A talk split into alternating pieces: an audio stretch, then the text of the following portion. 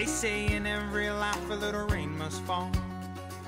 But I feel like I'm drowning. and my- On today's podcast, I have a very special guest. His name is Andrew Salgado, and he's an up and coming rising star.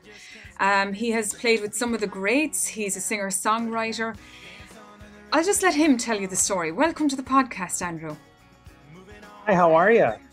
Lovely to have you here. And I believe you're currently in the middle of a big media tour and you're going around the States at the moment, Yeah. getting back to normality, as it were, after the pandemic. Yeah. So, We just How- we just came off stage. This is backstage at the Corsicana Opry.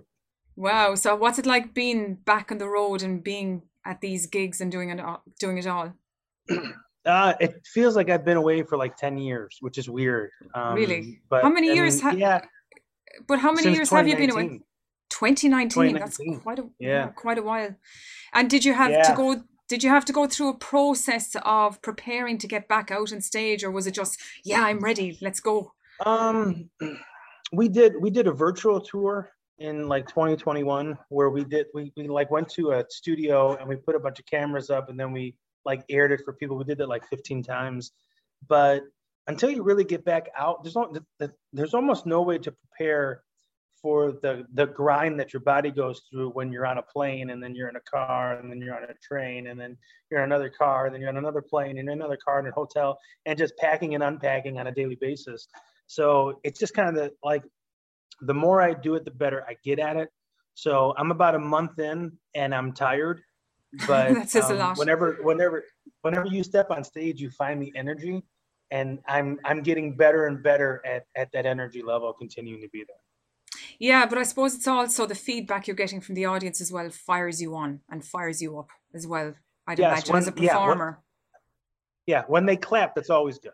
yeah, it's always good. You don't want anything else but the clapping. Right. Now, I would else. just, I would love to get to know behind the scenes of who Andrew Salgado is. So, how did you get into music? What was your first memory of music? Where did it all begin? my first memory was I was 13 and my dad just took me to band practice. He was in a top 40 band in Chicago, Illinois, and and just said, "Why don't you just come and hang out?" And I I fell in love with what they were doing, and then I just strategically forced my way into the band. I I kept coming each week, and I started noticing things like like oh, you don't have anyone to play that particular percussion instrument or you don't really have anyone doing background vocals here. Like I'll learn the background vocal part and I'll just do that. And I'll just play a shaker for this song.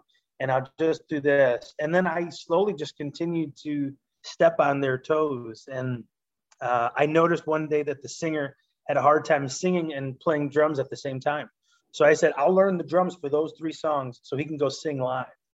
And you know, before you know it, I'm holding a guitar and I'm a member of the band fully you know, and I'm I'm 16 years old, you know, a roadie that never got paid to do anything, you know, playing playing in my dad's band with guys in their 40s. Yeah. And you were around the greats of that era, of course, as well. I mean, if you're on stage, you're Mhm. learning so much from them just in that process alone. So, Yeah. what do you think is it that really attracts you into the world of music? Is it just being out there, engaging with people? Is it creating these beautiful melodies, creating songs? Like you are a singer songwriter. So, Yeah. what is it that really attracts you to the world of music? I think it's the full circle. I think it's uh, having an idea that comes from your heart and then going and playing it for people and seeing how they relate to it. And I think it continues to just turn. And and as you as you continue to write and and go perform, you'll get a reaction and then you'll go back and write and then you'll go back and perform and it just kind of just never ends. And how did this the songwriting develop? So, I mean, you're 16 years of age, you're starting the guitar parts, you're starting the singing parts, Right. but how did the songwriting come into it? I I started writing poetry in high school, and my high school teacher turned it in to get published, and I didn't even know about it. She didn't even ask permission, you know. And I love her, but I'm I'm, I'm still not sure if that's legal. And it got it got published. It got published in two books. And I I went to school one day, and over the announcements was all the, you know, the baseball team won, the basketball team, this and that. And and and congratu- uh, and congratulations, Andrew Salgado, for your poem getting published. And I said, what the hell are they talking about? And when I went to my class, she she had everything up and you know it's kind of like a congratulations. So I I had been writing for a very long time. And when I was about 21ish, I started going, well, maybe I can take all this music knowledge that I've had since 13, right, eight years, and let me kind of pile up this writing stuff, and maybe maybe I can write songs. That's exactly where it started from. It was Amazing. just a maybe that turned into a career.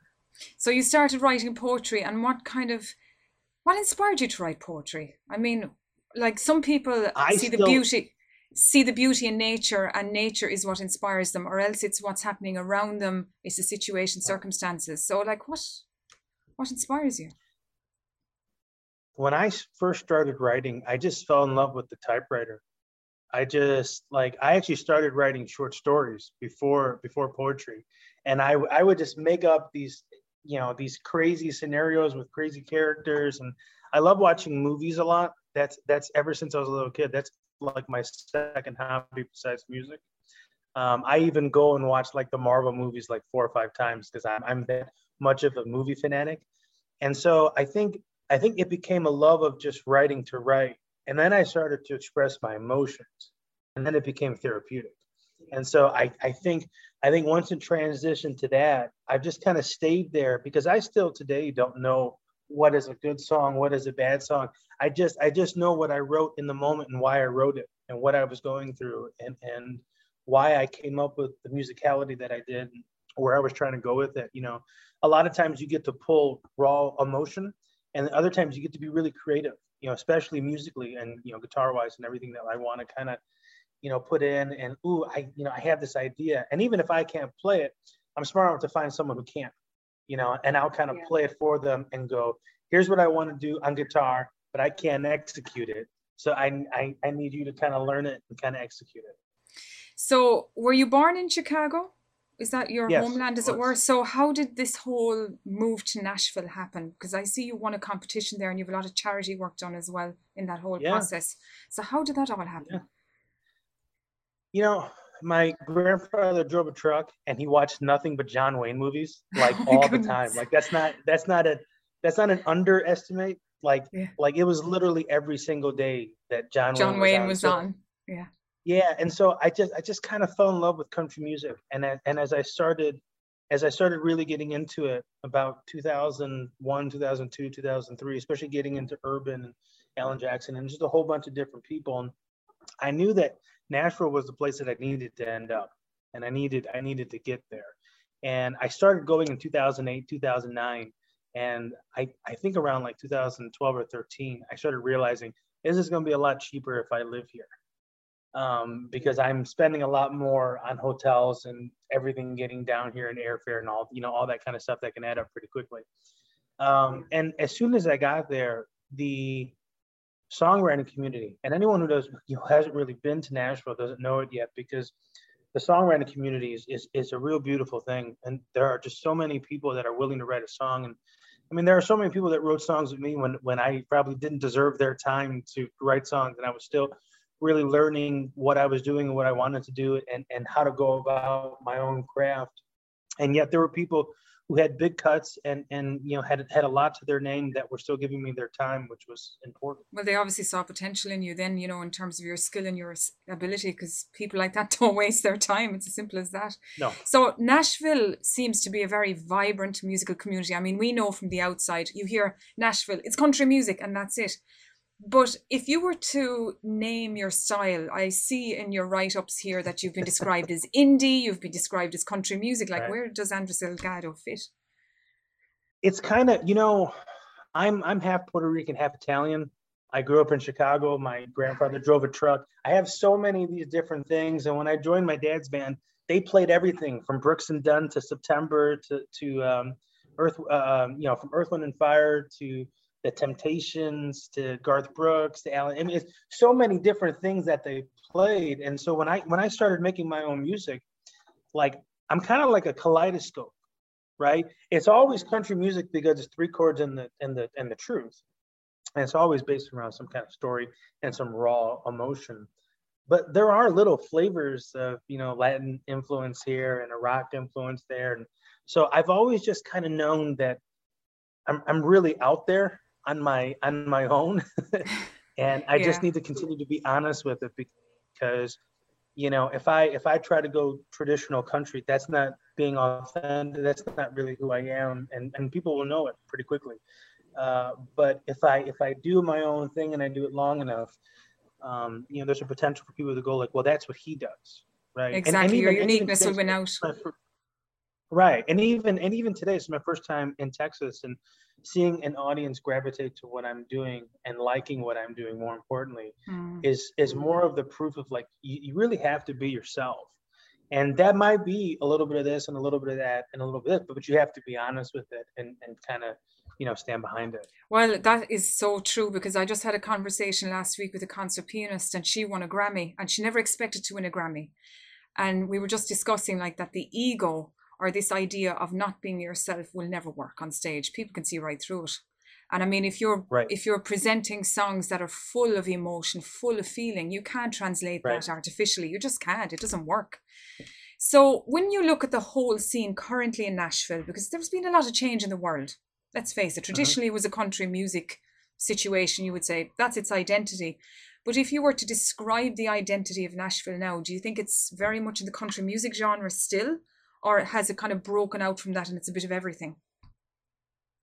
I think there's there's a lot more room for people.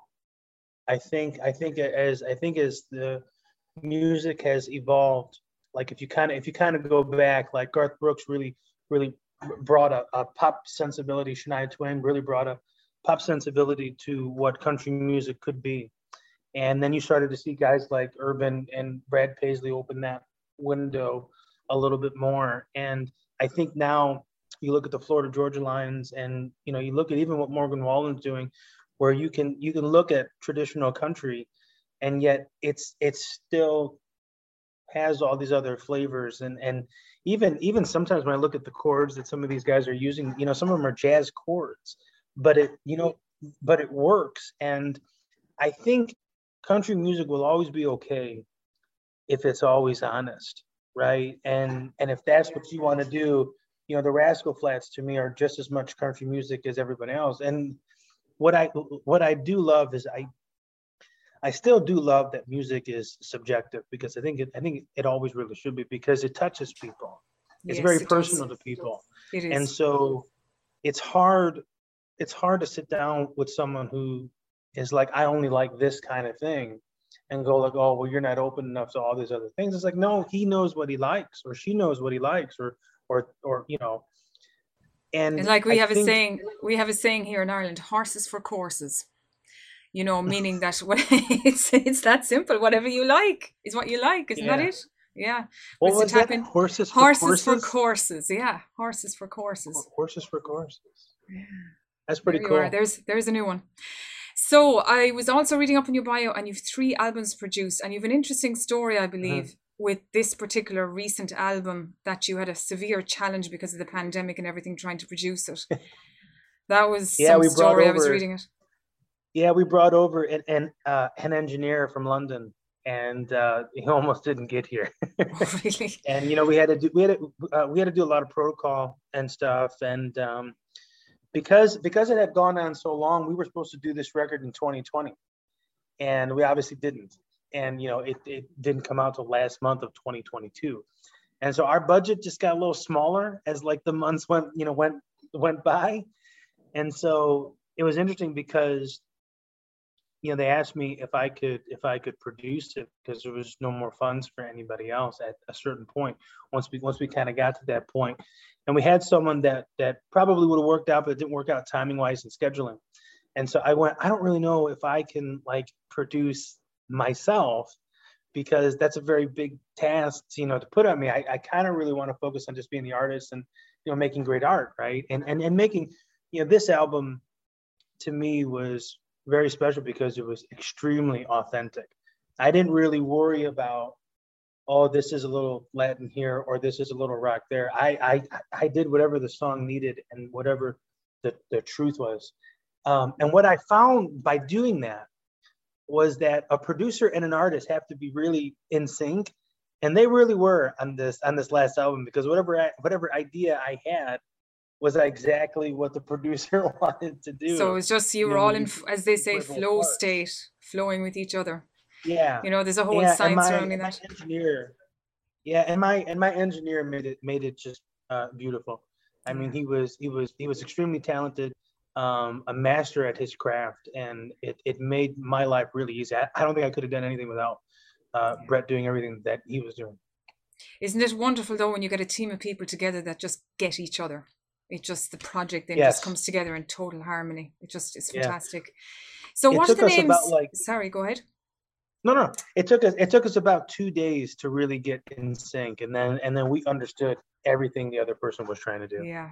So what are the names of your three albums for people to look up? Now I'll include all the links under the podcast Sure. description. If you're watching this on YouTube, it will be similar. There'll be links there. But what are the names of your three albums for people to look them up?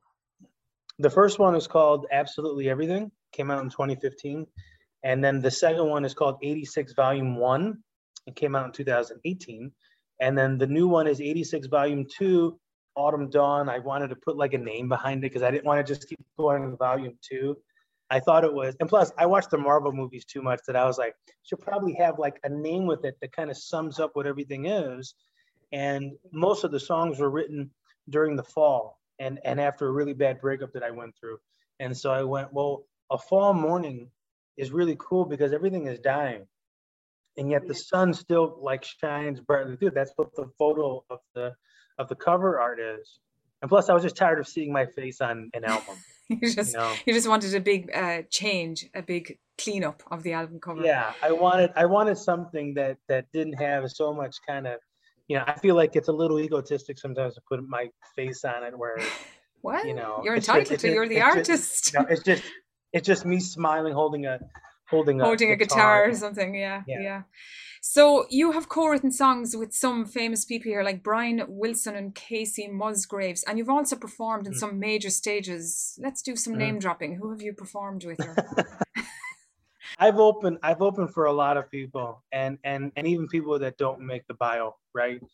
Um, and every time, I mean, it, it's just really really fun because you know you're kind of you're kind of stepping on someone else's show in a very very nice way, and then and then you get to watch them do everything, and you know I I think I've learned more in this industry from watching people than talking to people because I still I still remember sitting on the side of the stage watching Clint Black and he did an acoustic set.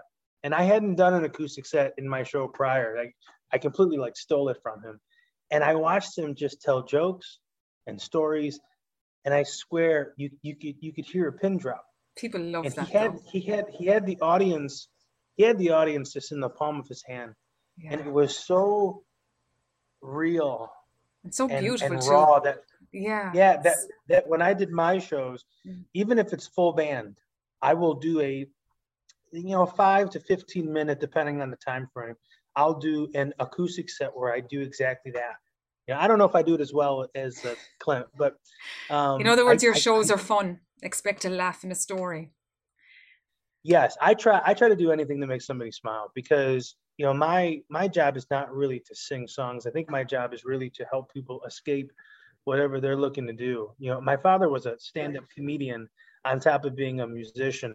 And so he always he always just kind of told uh, me and my brother that you know he doesn't go out there and do stand-up comedy. He goes out there and helps people escape their job escape whatever's going on. You know someone someone in someone in the audience is going through a breakup. Someone in the audience is having a horrible time at work. Somebody just lost their job. Whatever whatever the case may be i have to distract them for two hours or an hour and a half. And you know that's what i watched my dad do when i was a little kid. And, and i just kind of you know once But again you know, watching something you're bringing up a very valid point because like when you look at the pandemic here in my own country there was the lockdown and suddenly all events were cancelled and the arts just took a nosedive. And you could see the loss in society and the mental health reaction that happened yeah there was a tsunami of it i was hearing being reported everywhere people don't Yeah. know the value of the arts until it's gone very often which is kind of sad but i think the pandemic showed us all how valuable they are really really They are. valuable to everyday life you know you can't the world of music is amazing now we're going to complete the interview with a few fun questions so what musical Sure. secrets have you learned so far now just imagine you're speaking to somebody who's Sure. aching to get up on the concert stage what's Sure. musical secret would you tell them Do I just do one or do I just keep going? oh, I'd say you'd have a lot. We've only time for a Sure. couple anyway, I'd say. Okay. I mean, the biggest the biggest thing I've learned is that there's a lot that you can do in a studio. And one of the things one of the things that I love to do is one of my biggest secrets is I love to sample myself. And so I'll I'll I'll go in and play some stuff. And once I've got exactly what I want, I, I will just copy and paste it so that so that it's it's it's completely clean throughout the whole thing. Like I do it a lot with the banjo. I've had some people be like, "Oh, you know, it's really cool that you can play," and I'm like, "I really Yeah. can't." But I've learned that I can go in there, find the part, record the whole thing, and then chop it up and kind of and kind of move Play it over. it. So I yeah. I do that a lot. I I don't do it with my voice, and I don't do it with the electric guitar. But everything else is up is you know up for grabs if I'm if I'm making Yeah, but I would say to somebody who hasn't access to a studio, record yourself. Just listen to yourself and improve your skill. Um, Right. What has created the most impact in your musical life when you look at everything that you've been, all the Mhm. ups and downs, not having money because you couldn't have, you know, pay for hotels coming and going to Nashville, yeah, I Yeah, believe, at I one lived in- point. Yeah, I lived in my car for about seven months. But I think, but I think the biggest thing, I think the biggest thing that I've learned is don't, don't stress. Don't worry about how good your record sounds or how good your demo sounds. A great song is always going to get heard, and an honest song is always going to get heard. And we we put a lot, or at least I did. I put a lot on like the you know the production value and all this other kind of stuff, and that's not that's not what it is. People people want to be entertained. People want to hear something, and people want to be moved. So And I suppose the only way that's going to happen is, yeah, exactly, being authentic, being really, Yeah. truly authentic in your production. yeah, and don't and don't overthink. It's so easy to overthink every single thing that we do, every single post and every single interview and all this other stuff. Just be honest, have fun, be you know, be real. I I you know I mess up a couple times. I stutter here and there, but I stopped worrying about it, and then that's when everything started changing for the better. You know. Isn't that interesting? Yeah, because if you look at the whole Mm. science of flow state, that's exactly one of the key components. Stop worrying, just let Yeah. it flow once you have your skill figured out. I'm still wor- I'm still working on trying not to worry about my overweightness, but you know, Yeah, I'll eating too much or no exercise, even. yeah. What is the best tool that you choose to use every day in your musical journey? So, for you know, that can change from person to person. It could be to do with their Right. keeping their health, mentally speaking. It could be, you know, any form. What's the best tool you'd advise anyone to use or that you use yourself? man for me it's like working out every day and you know feeling like i'm you know especially especially getting on the road and and then just constantly writing and not necessarily writing for any other reason than just to write Mhm. because it kind of helps me just kind of refocus recenter all that kind of stuff i tried i tried meditation i don't i don't have that kind of patience i've seen i've seen some people they'll just sit there for hours Like i don't I, don't- I don't have that Yeah. um, Calm down the chattering when I mind. write a song, yeah, when I write when I write a song, no matter what it's about, no matter where it goes, it, it just feels really really good. And I'll write about forty to eighty songs per year, depending on how much time I have and you know all that all that kind of stuff. So it's just your thing. Songwriting is a big Yeah. deal for you. And Yeah. what is the number one growth tip you've discovered? Now, for some people, that's sitting in their practice room for five hours a day. For other people, it's getting Mm. out there and mingling. What is the number one growth tip you have discovered? Don't overthink. I said it before. I really like that's- that one, like, actually. that's the that's the that's the biggest thing because Yeah. early on i would like i would like play shows and i would like mess up on like a chord or a lead or whatever the case may be and man that would stick with me the entire day. And i'd be like oh man i should I, you know i need to practice more and i need to do this i need to do that and you know i need to i need to work out more you know so i look better and and, and i have to buy you know perfect fitting clothes and like i gotta make and it's not you know don't don't don't overthink. I probably made some mistakes today and i probably can't even tell you because i don't remember. You know i just kind of like went on to like the next thing. So i mean for me the biggest growth thing is don't overthink if this is what you really want to do just do it Yeah. Just get up and do just it. be real. Just be authentic. I think that's right across the media that we're looking at today Yeah. in social media. And those people who are real and authentic, they they're the ones that win out at Yeah. the end. Yeah. Well, Yeah. listen, it's a pleasure to have you on the podcast, and um, I'll include all your links below. Your website Awesome. is andrewsalgado.net, and I'll include the links to your link tree as well. And pleasure Awesome. to have you on. Such Thank a pleasure. Such a such a great person. Thank you so much for having me. And you look like you could use a friend. And I don't want to take this far. And baby, I promise I won't mess with your heart. I just want to dance with you. I just want to dance with you. We can start slow we can go fast. Do you two step or do you jive? And if I have to teach you, I don't mind at all tonight. We got ours.